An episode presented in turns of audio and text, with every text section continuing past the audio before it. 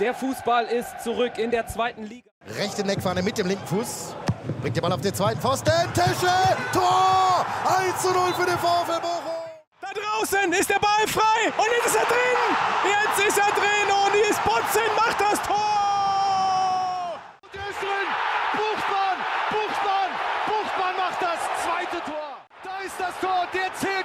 Zu 2.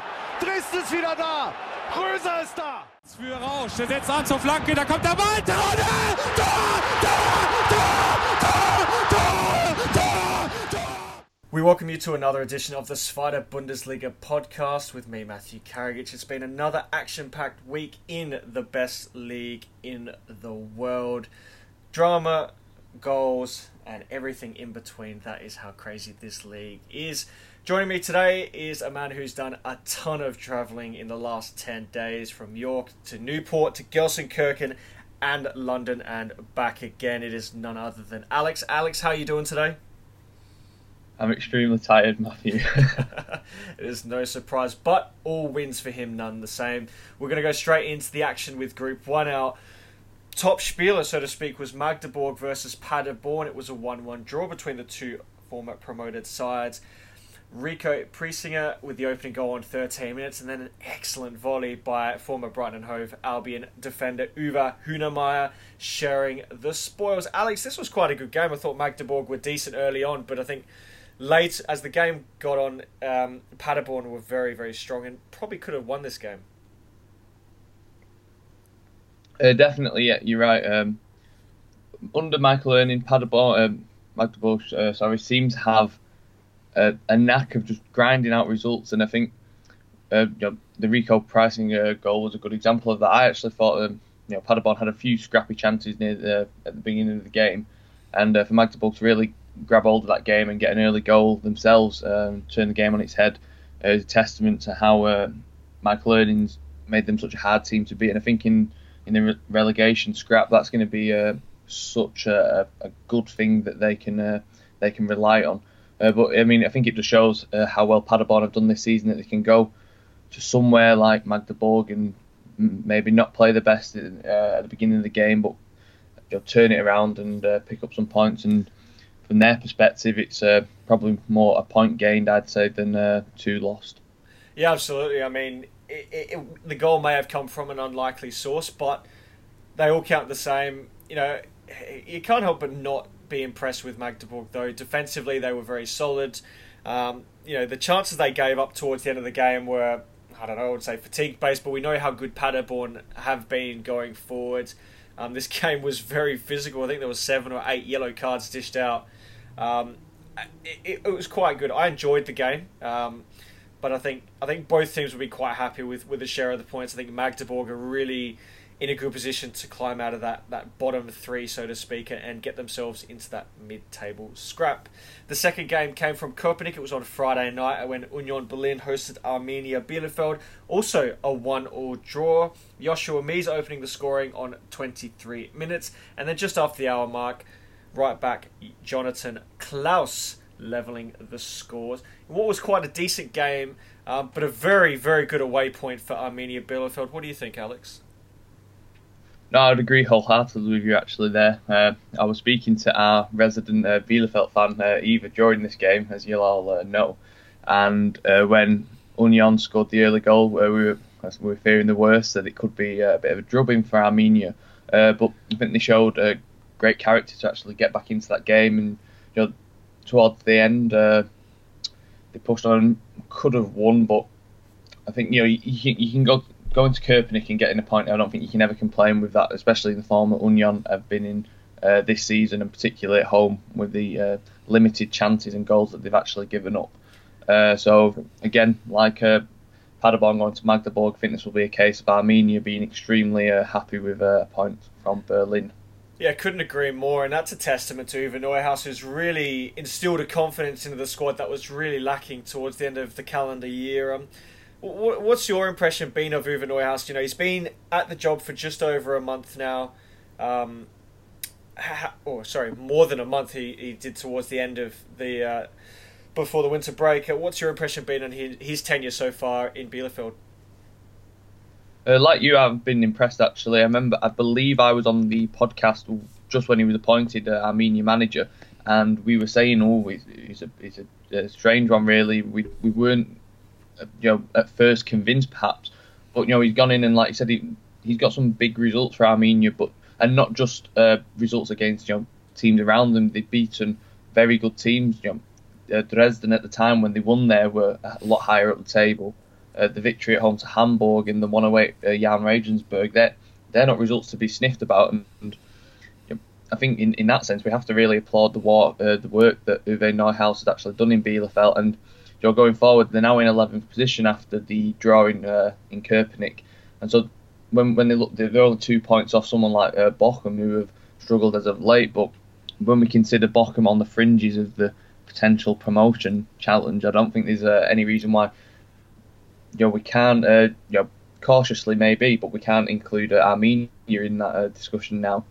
Yeah, I mean, it, for me, they're probably just on the outer rim, but they're you know, if they can continue the way they've played, their application of, of the setup that Uwe Neuhaus has wanted to implement, I think they they they should be clear from any sort of danger. That is, speaking of Bochum, uh, they are the last of our Group One games. They hosted Holstein Kiel, uh, and it was a very ordinary display by the Ruhr side. Three goals to one defeat for them, and three of the Kiel goals coming in a span of 11 minutes. Alexander Mühling opening the scoring on the half hour, Janni-Luca Serra Two minutes later from the penalty spot, and then Masaya Okugawa scoring his first goal for Holstein Kiel, the loanee from RB Salzburg.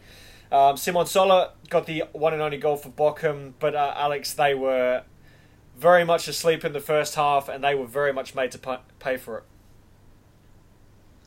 Yep, I don't think you could uh, find a better example of you know being made to pay for having a sloppy start to the game and uh, once again, it was their defensive frailties, especially after the winter break. Uh, well, especially in February, actually, uh, they lost all the games in February.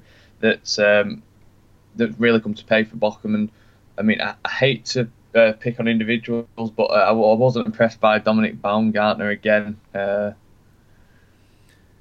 it, it, it's, it's hard. It's when you know, they've conceded. What is it now? It's ten goals in the last four games and just have any chance of. I mean, a, a few weeks ago we were saying you know uh, they could be in a chance for the promotion uh, playoff space. You, know, there's no chance of doing that when you can see ten goals in uh, four games. Uh, so. I think this season has uh, turned from a potentially optimistic one for Robin Dutt's side to one where I think it's just a case of plodding along to, towards the end of the campaign now.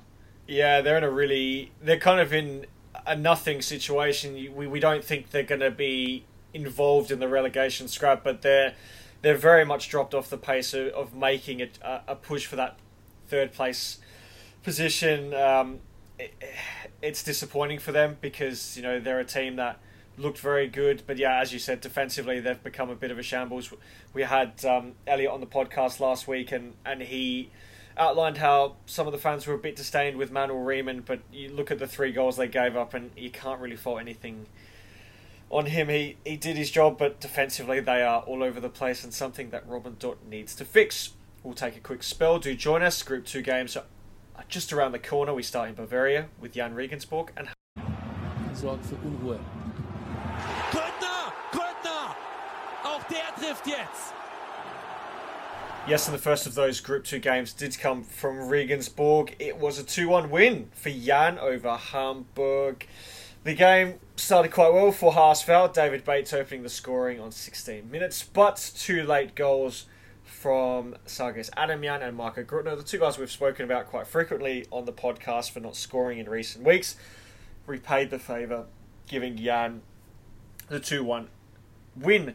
Plenty happened in this game. Of course, there were two red cards shown. Orel Mangala was the first to be sent off.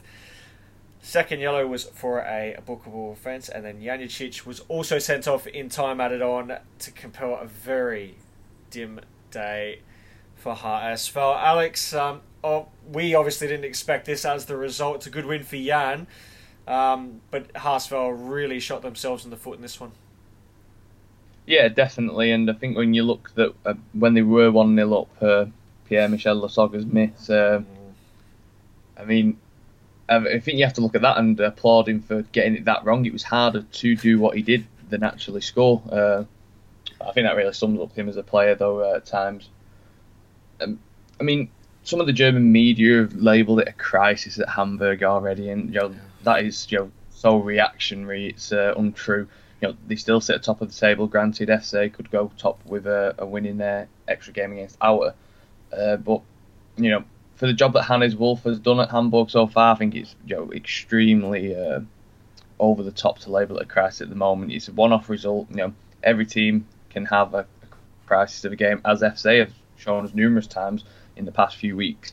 And uh, you know, uh, I, I won't get too uh, too worried about how Hamburg will end the season just to uh, just at the moment.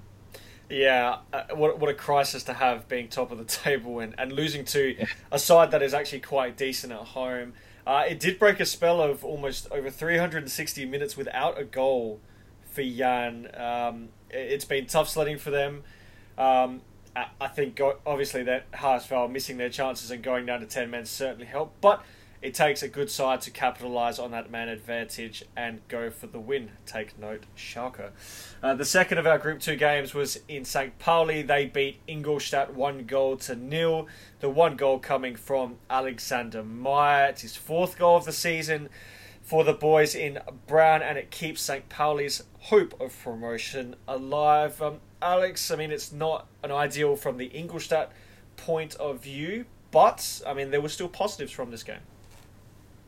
Yep, exactly. And um, you know, to go to somewhere like the Millerntor and your early doors, especially, you know, the Schanzer looked capable of scoring. I think Paulo Otavio uh, had a good shot and, uh, that was well saved. Um, but yeah, like I said, it's always hard to go to the Millerntor, uh, and I think those of you who follow me on Twitter uh, will have seen me put the absolute nail in the coffin the night before when I said that um, Alex Meier was yet to score in five appearances against the Schanzer.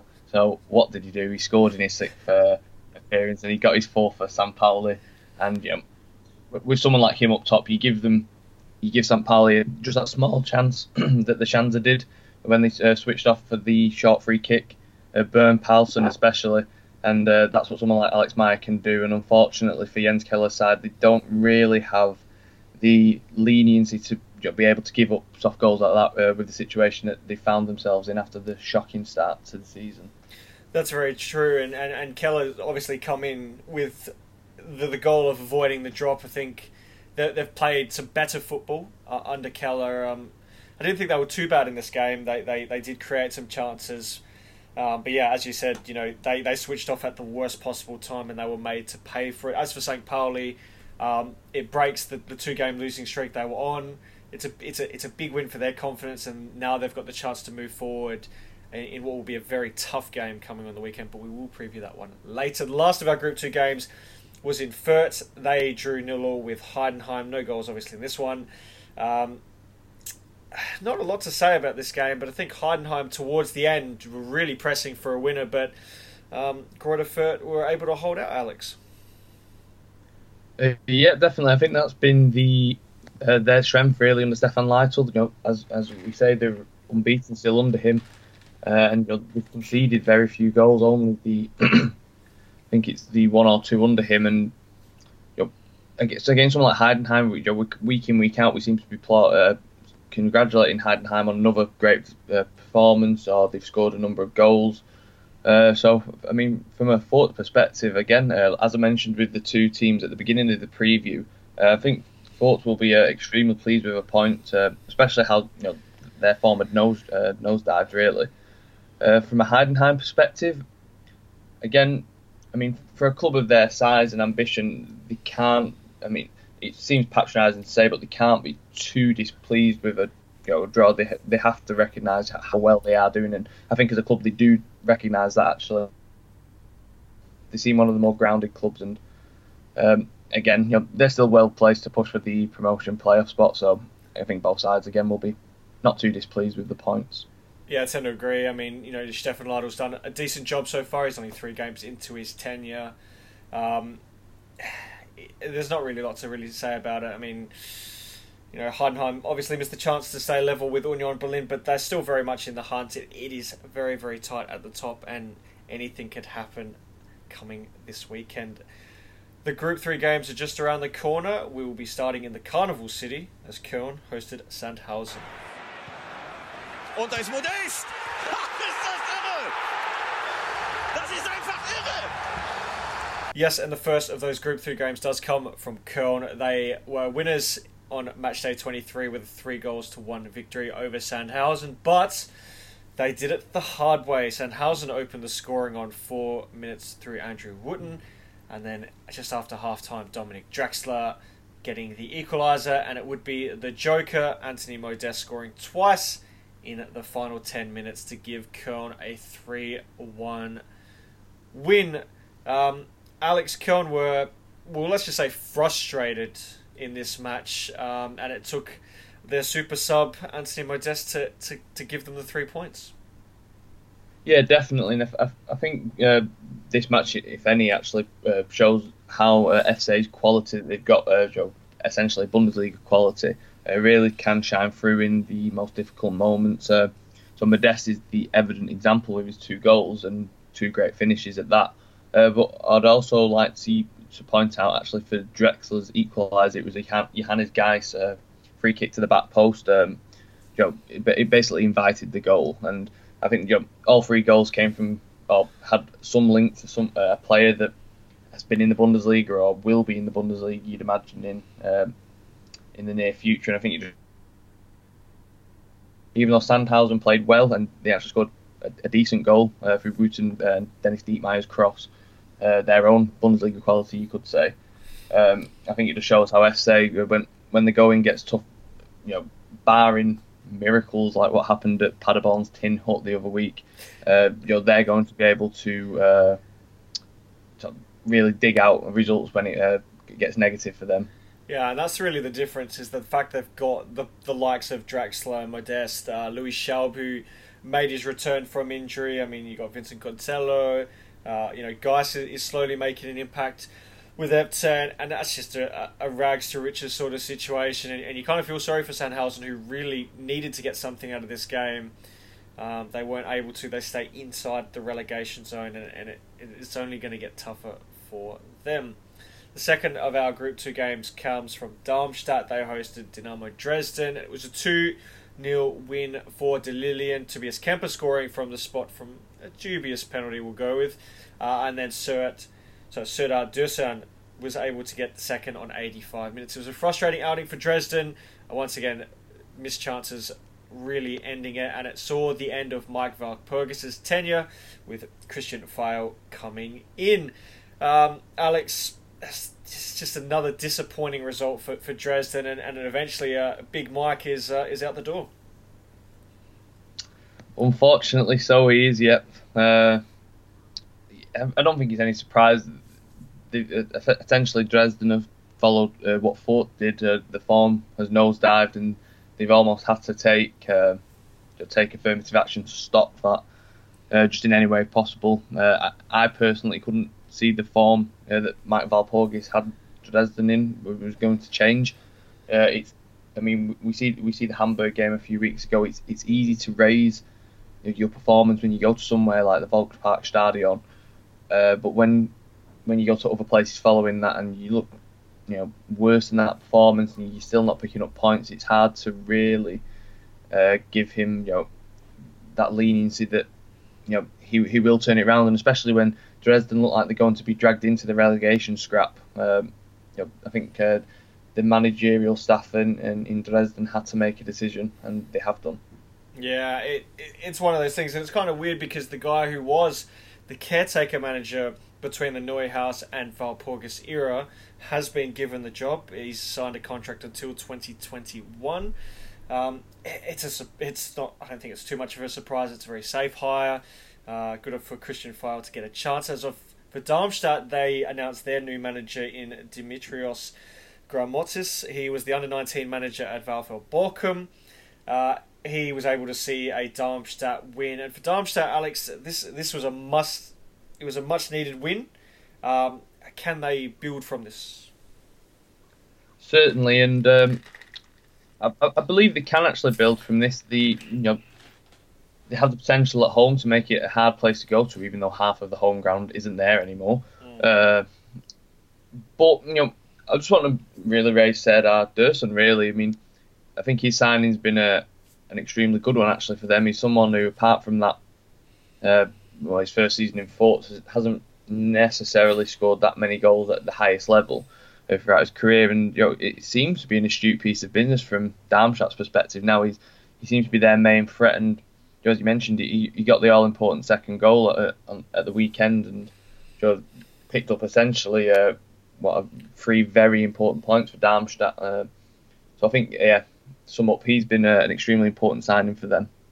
Absolutely, and he just needs some help. He needs you know a couple of other other strikers to, to lend a hand, and if you think that that should be enough for Darmstadt to avoid the scrap. The last of our games from matchday 23 came, comes from Aue. It was a nil-nil draw with MSV Duisburg. Uh, again, it was a, it was another frustrating game. I think Aue were the better side for, for longer periods. Uh, the only real incident of note was Lukas Fröde was sent off for Duisburg, and that Torsten Lieberknecht side remains bottom. Um, Alex, it, you know, a result that doesn't really help either side, but a fair one nonetheless. Yeah, uh, I think you've summed it up particularly well there, Matthew. Uh, but I mean, from Duisburg perspective, it's a point. I, I, mean, I suppose. I mean, they are still within the other teams at the bottom, and your victory would really shoot them up the table. So in that sense, it's not the end of the world. And from our, I think they pick up far too many points to be dragged into the scrap. Uh, they're on the same points as Darmstadt, and if, as we've just said with Darmstadt, they looks like they will probably drag themselves out of it. So I think if we see our in that same vein, um, even though they haven't particularly um, had a great start to the second half of the season, they do seem to just pick up points uh, now and then, uh, which will ultimately see them stay up. Um, I think yeah, there's not much to write home about this one, but for both teams, I think they won't be happy with a point, but then to put it in perspective, uh, a point, uh, well, they have to take a point evidently, but it's one they can work with. Yes, and on that note, we are going to take a break ourselves. Just a nice little intermission. Go grab a coffee, do whatever you need to do. We're going to be heading straight to match day 24 with our Group 1 games between Holstein Kiel and Union Berlin.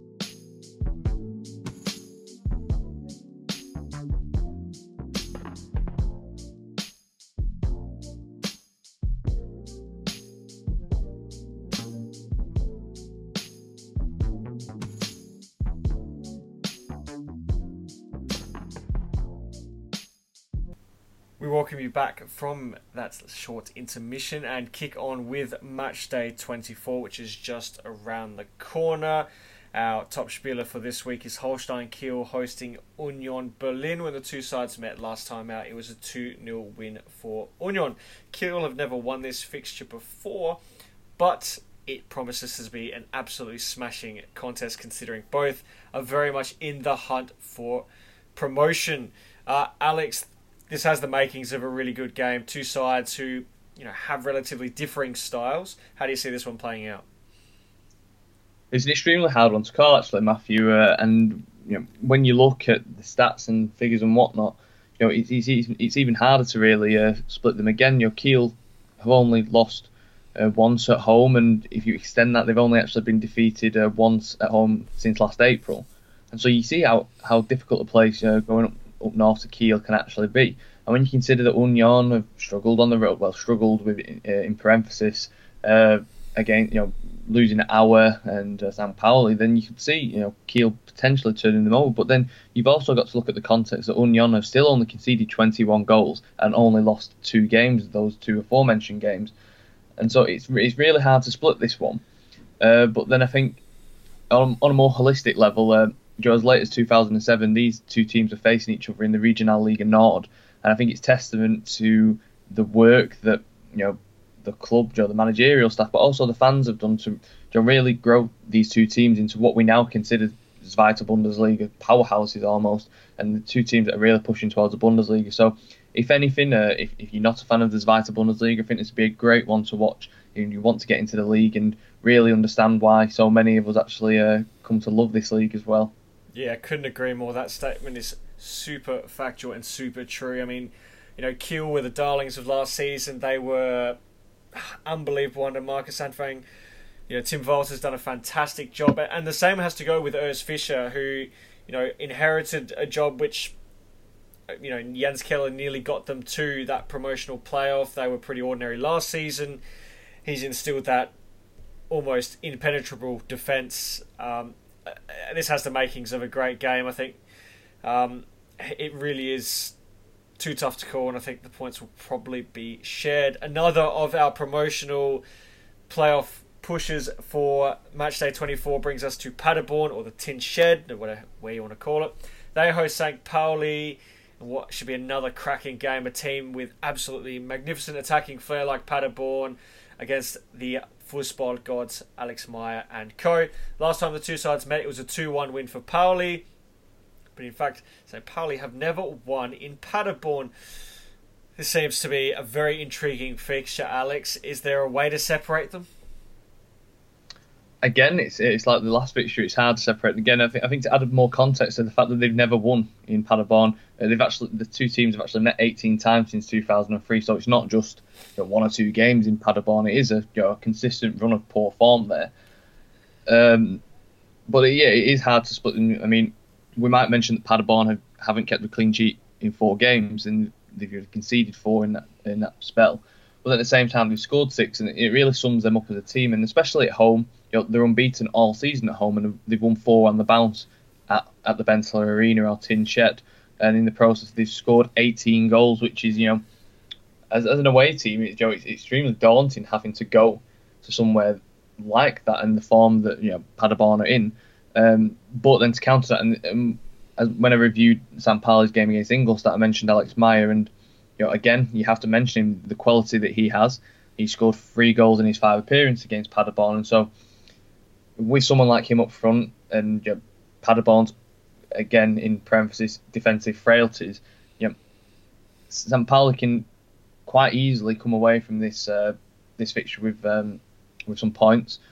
Um, though it has to be said, uh, Alex Meier has actually lost his two visits to the Benteler Arena, so it seems that every uh, everyone connected to St. Pauli doesn't have particularly fond memories of the Benteler Arena.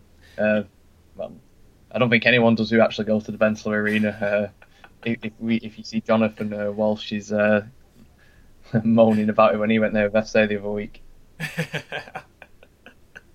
yeah, it seems that uh, Paderborn Stadium is not particularly fond, but I think that I, I believe they're going to win this game. Um, despite their defensive frailties, as, as as you touched upon, Alex, I think their attack is dynamite. You know, they've got plenty of options going forward. You know, you got um, you know Bernard Tekpetey, I mean Abubakar Gea, Sven Michel, uh, Zolinski has chipped in a bit, and, and Kai Pröger has been a very good signing for them. I'm intrigued to see how St. Pauli uh, line up defensively. Uh, against Köln, we saw St. Pauli go for a back three with the two wing backs. Didn't particularly work. Um, I, I mean, I'm intrigued to see how Kauczinski's going to set them up to, to, to, to, to try and stop this dynamite attack. The last of our Group 1 games brings us to Heidenheim. They host Jahn Regensburg. Last time the two sides met, it was a 2 1 win for Regensburg. In fact, the last time Heidenheim beat Regensburg in league play, this excludes the cup, was back in 2009 in the Dritzliga, the score of 3 goals to 2. So, Alex, with that in mind, is it the time 10 years on from that win, that Heidenheim takes a win in league play versus Regensburg? Again, I mean, it sounds like a cliche, and I've said this for the two games we've, uh, we've already previewed, but it's hard to separate both these two teams as well. Um, as we know, Jahn Regensburg are decent at home, um, and so you know, even though, but then away from, I mean, away from home as well, they've actually shown that you know they can pick up some big results. Again, you know, they beat Ingolstadt in, in, the derby away from home. So it, it, again, it's, it's, extremely hard to split these two. Um, though I probably would like, uh, I'd probably put Heidenheim as favourites for this one. Uh, though we should also remember that Marco Grüttner, uh, with four goals, is actually the top scorer in the history of this fixture. So again, it, it really does um, call for. Uh, well, it's hard to call this one, uh, but again, as I mentioned with Holstein Kiel and Union Berlin. Again, I think this is another perfect um, fixture to uh, show why the Zweite Bundesliga is such a popular league. It's again, as much as it pains me to say with Jahn, it's this is two teams that have really built up um, themselves in the right way, you could say, and uh, and look sustainable long term projects that can push on potentially towards Bundesliga in the near future. Yeah, and and, and a lot of you know the fans and the team itself, especially those running the club, have done a good job in, in, in maintaining that. Especially Heidenheim, I think you know you look at the the lack of resources that they've got. Um, they're a very small club, but they every year they they find a, a way, whether it's through the mid-table or just avoiding the relegation zone. I mean, you know, Frank Schmidt's been there for what seems like an eternity. Um, he's done a fantastic job with them, and this season they've been they've been utterly brilliant. I think they might do enough to get this one. Uh, I'm looking towards the likes of uh, Nikola Dovedan, who who I think at the end of the season might have some Bundesliga clubs calling. I think he's going to be the match winner for this one, and I, that's why I'm picking Heidenheim to win this game. To join us, our Group 2 games are just around the corner. We are going to start in Bavaria with Alex's Ingolstadt versus Köln.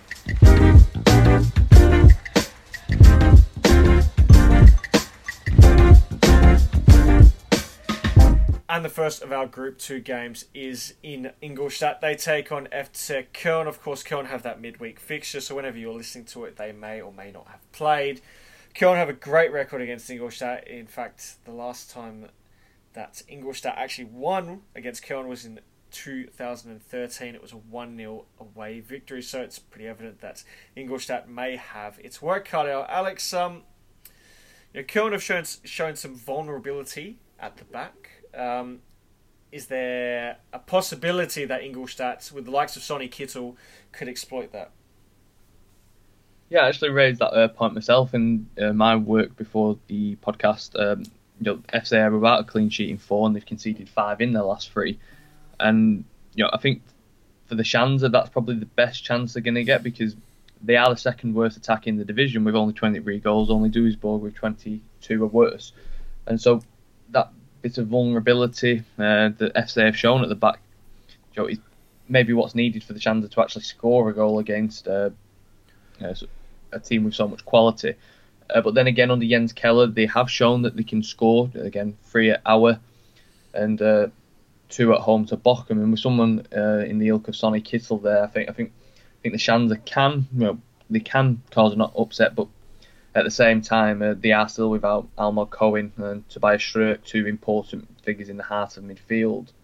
Uh, but and, and, you mentioned as well, uh, FC, you know, have the better of Ingolstadt in the form books, and it's not only that Ingolstadt have only beaten them. What uh, the last time came in 2013. Ingolstadt have actually only beaten them once ever in the nine fixtures that they've played.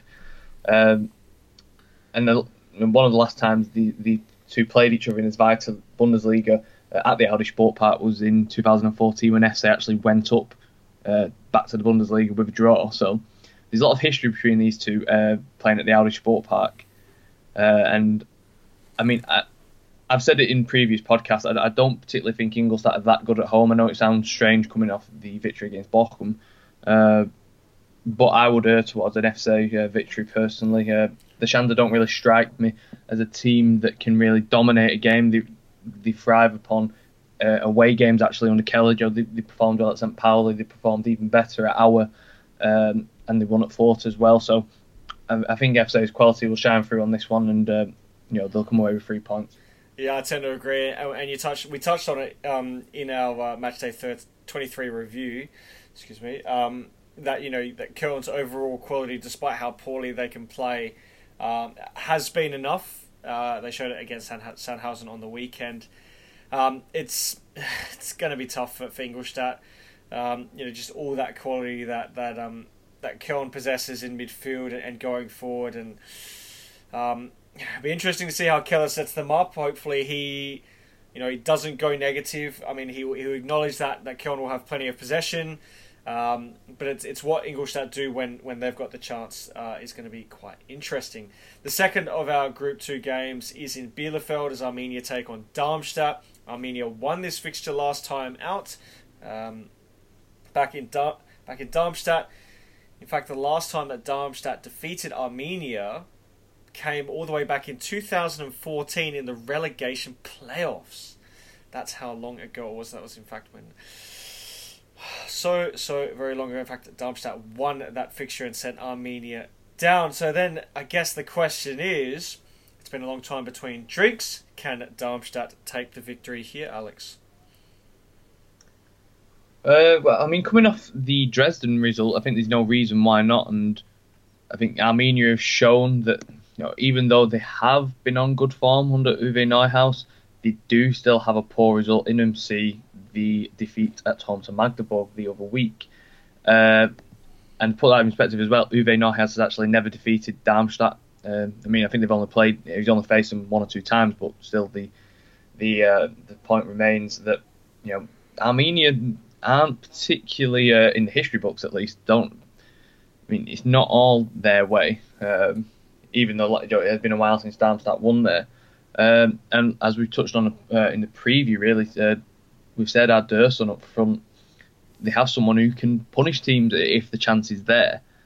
Um, and yeah, I, I, think there's a chance. Uh, again, I think this is an extremely hard one to call, but I, I think there's a chance that Darmstadt could come away with a, a cheeky victory, maybe. Um, but again, this is another fixture that's extremely historic. Uh, we go from fixtures that show how well the Zweite Bundesliga is managed. The first victory, uh, the first meeting, should I say, between these two teams was in 1978, and it, it shows John that the Zweite Bundesliga not only has these well-managed teams that are on the up, but it also has uh, traditional giants of German football, really, uh, that you know gives the league a lot of prestige and uh, history, really.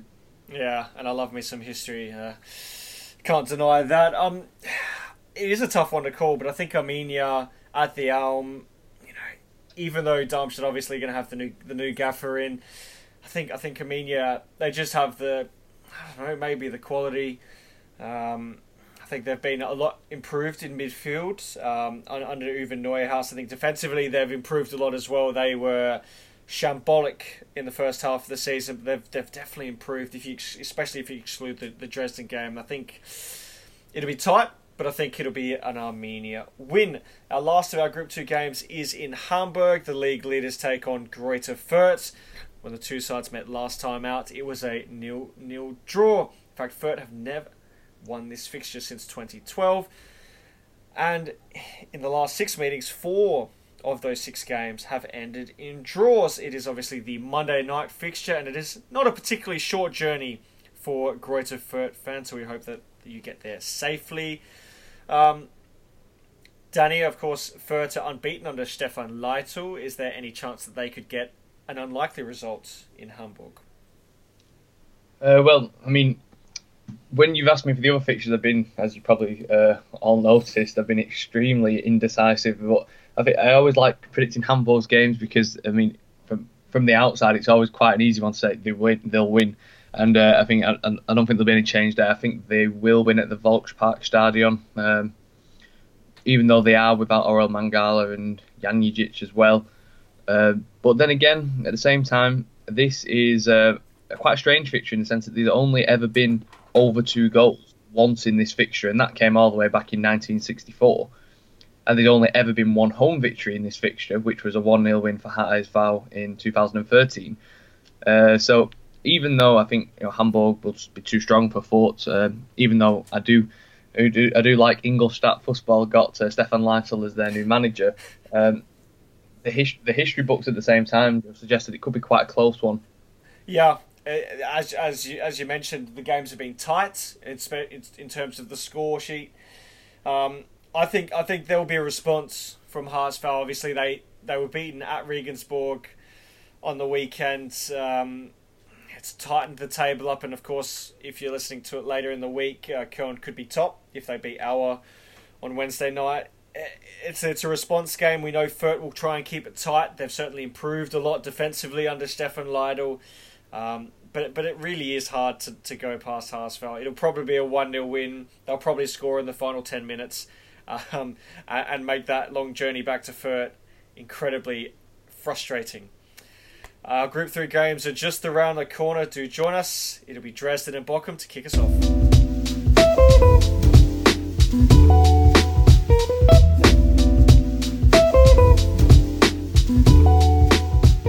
Yes, and you join us for the final of our Matchday 24 preview. Our Group 3 games starting in Dresden. They host VfL Bochum. Uh, when the two sides met last time, it was a 1 0 win for Dresden. Of course, Dresden have a new manager in Cristian Fiél, taking over from Maik Walpurgis.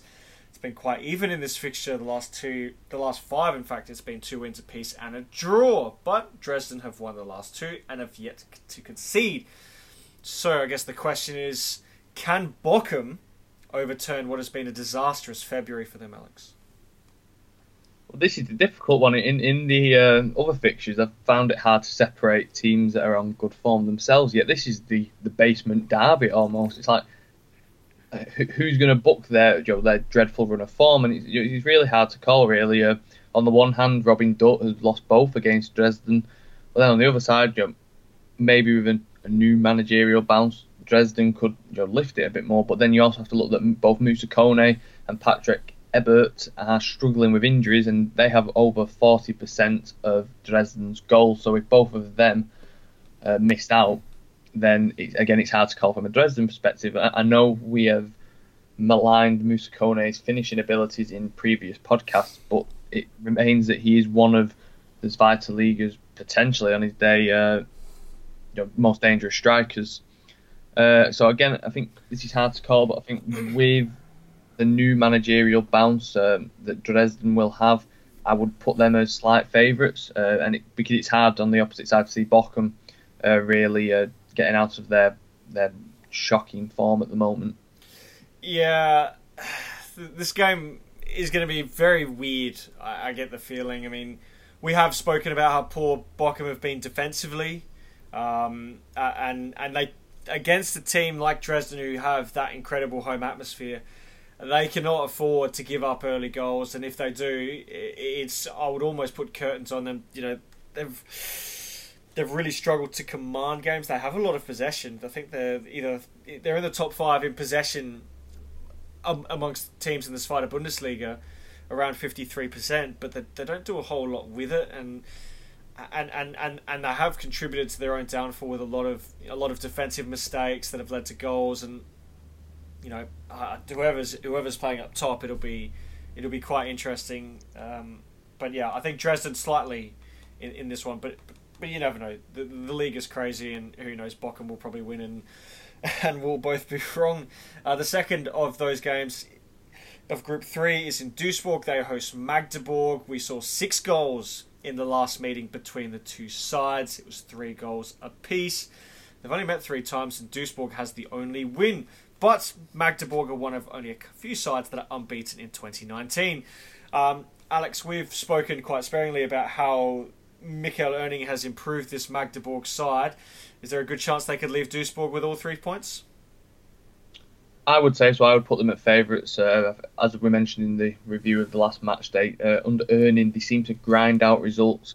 And against a Duisburg side, a shot for confidence, really. They don't really seem to be going anywhere. I, I would say uh, that Magdeburg will come away with a victory from this one. Um, then again, uh, there's not a lot of history in this fixture. I think there's only been uh, four meetings between the two teams, and Duisburg have actually never been defeated, so it's a strange one in that sense. Uh, but it's actually strange, actually. You, met, you brought up the last game between the two, uh, six goals in there, and I think it shows how poor that Duisburg have been. That that still remains the three goals they scored in that game, over 10% of the goals they've been scored the entire season uh, and some way over that as well. I think it's more like 15% of the goals that they've actually scored.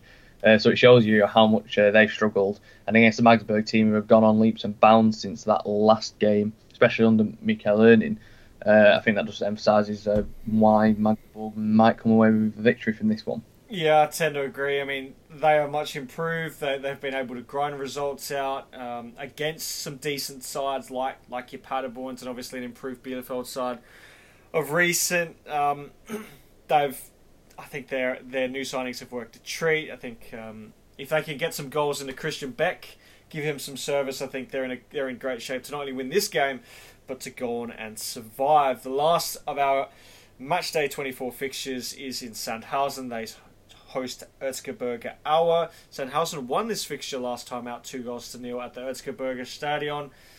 Um, it's not a particularly world beating fixture. In fact, in the last 10 meetings between the two sides, we have seen less than two and a half goals, especially if you're a betting man. That's one to certainly keep in mind. Um, Alex, we've probably been a bit torn with a lot of the fixtures uh, this match day. Is that any different for this one?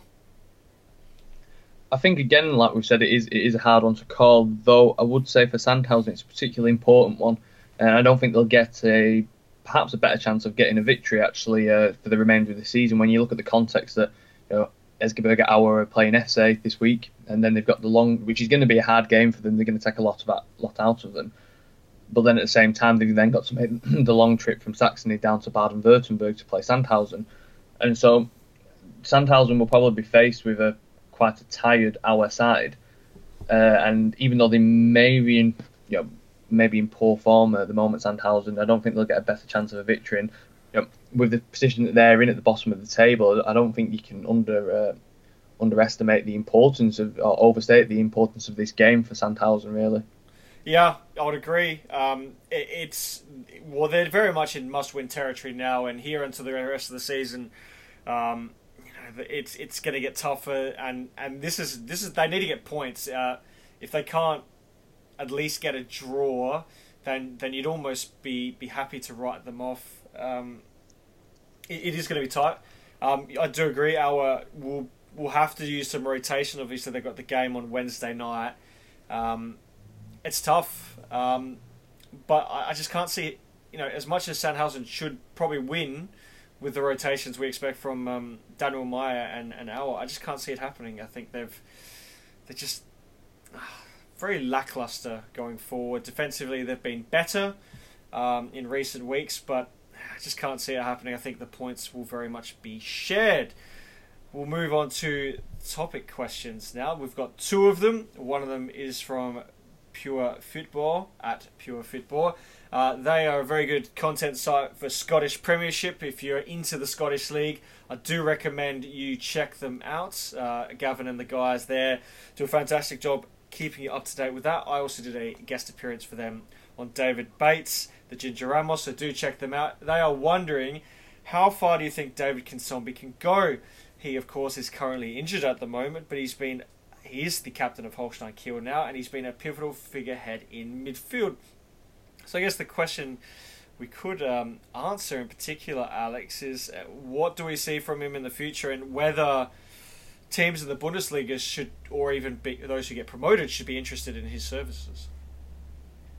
Uh, yeah, I actually like this question, and uh, the first inkling that I had when I actually thought about this, uh, when I saw the question, was two uh, two names came to mind. Um, one of Johannes Geis, and the other one was actually Danny Latza at Mainz, and um, not the comparable players, but it's more the career trajectory that they've been on. You know, Joseph Kinsombi's worked his way up through the Dritten Liga. He's played for Magdeburg, Karlsruhe, and, and you know, he's, he's firmly established himself at Holstein Kiel. And you know, with the potential that he's got and that career progression up the divisions, it, it's not an unthinkable step to move up the the next level again. You know, he, he's shown that he can do it at this level, and like Danny Latza did at Mainz uh, at Bochum before he moved to Mainz. And so, I definitely think, yeah, if Kiel don't go up, I think uh, there'll be there'll be many teams asking the question of how much do you want for David Kinsombi, uh, and I think you know many teams in the Bundesliga potentially could uh, couldn't go far wrong to actually uh, purchase him, and I think like Danny Latza has done, uh, I think Kinsombi could e- easily uh, establish himself as a Bundesliga regular. Yeah, I tend to agree, and, and I think if there was a team that may choose to use him if they couldn't keep one of their loan signings, I think it would be Hamburg. If they were, we're assuming they're going to go up, um, he could easily play that, that defensive midfield role in that sort of 4-1-4-1 formation that they they've tended to favour this season. If of course Orel Mangala is is to be recalled by Stuttgart um, and, and, that's someone that they want to keep. I think he would be a really good fit for them. Um, I think he will be one of the hot commodities that comes out of the Zweite Bundesliga this season, and and, and as and as Alex said, it'll be a question of how much. I think he's really good in defensive midfield. And again, as Alex said, I mean, he his progression has been very impressive. Obviously, was a Mainz junior, then went to Eintracht Frankfurt, and then obviously the Dritte Liga and now the Zweite Bundesliga. I think he's done very well at Kiel. He, he's obviously well respected by the players, and I think um, his time will come, and, and I think it'll come next season. He'll be in the Bundesliga. The last of our questions is from Steel Penguin at Steel Penguin 3. He says, Hello, everybody. Hope you're well. Uh, we are doing quite well, thank you. Uh, the, the promotion race is reaching boiling point.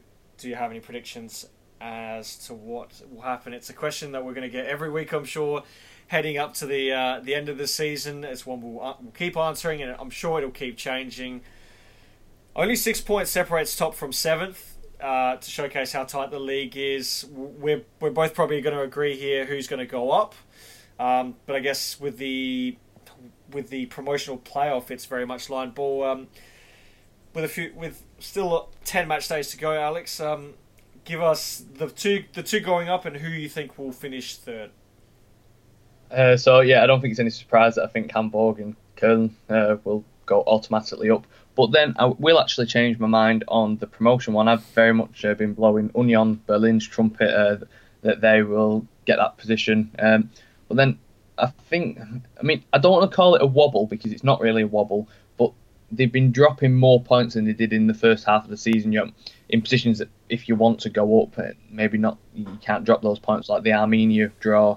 And to an extent, losing at St. Pauli as well, having got themselves back into the game. So, in fact, I'm going to um, go with Kiel uh, for the remain remained in uh, remain place for the promotion uh, playoff, and they just impress me at the moment. Uh, as we mentioned, they're unbeaten in the new year, and with that home record they've got, if they can beat Union uh, this coming week, then that would really put the cat amongst the pigeons because they would actually leapfrog Union uh, and be ahead of them on points. So it's all to play for, but I think I'll stump with uh, Holstein Kiel. Yeah, I am very much the same with the two going up, Hamburg and Köln. I think it's very hard to debate that their quality is just a little bit too much for the remainders. I've been obviously banging on about St. Pauli, but I'm also going to change, and admittedly, it is going to be the same as Alex. Uh, Holstein Kiel really have impressed. I think their home record is fantastic. They've got really good synergy, and the fringe players who were banging on the door have ta- have had chances to play um, in, in Karazor and Okuga- Okugawa, and they've performed quite well. And despite some of the injuries they've had, the, the next player up mentality has very much been a thing. They do have some big games coming up later in the season, and, and I guess that'll be the maker whether they go into that third place or don't. But I'm sure I'll change my mind uh, probably next week, but um, I'm going to go with Holstein Kiel as well. I think they will repeat. Uh, I would that which means that a I'm wrong because I had them finishing 13th this season. But yeah, I think they are going to they're going to go on and make the playoff once more. We thank you once again for listening to the Zweite Bundesliga podcast from myself, Matthew, and Alex. We hope you enjoy your weekend of Zweite Bundesliga football, and we hope to hope you listen to us next week. Goodbye. Bobala, Bobala und Meyer, Tor! Alex Meier!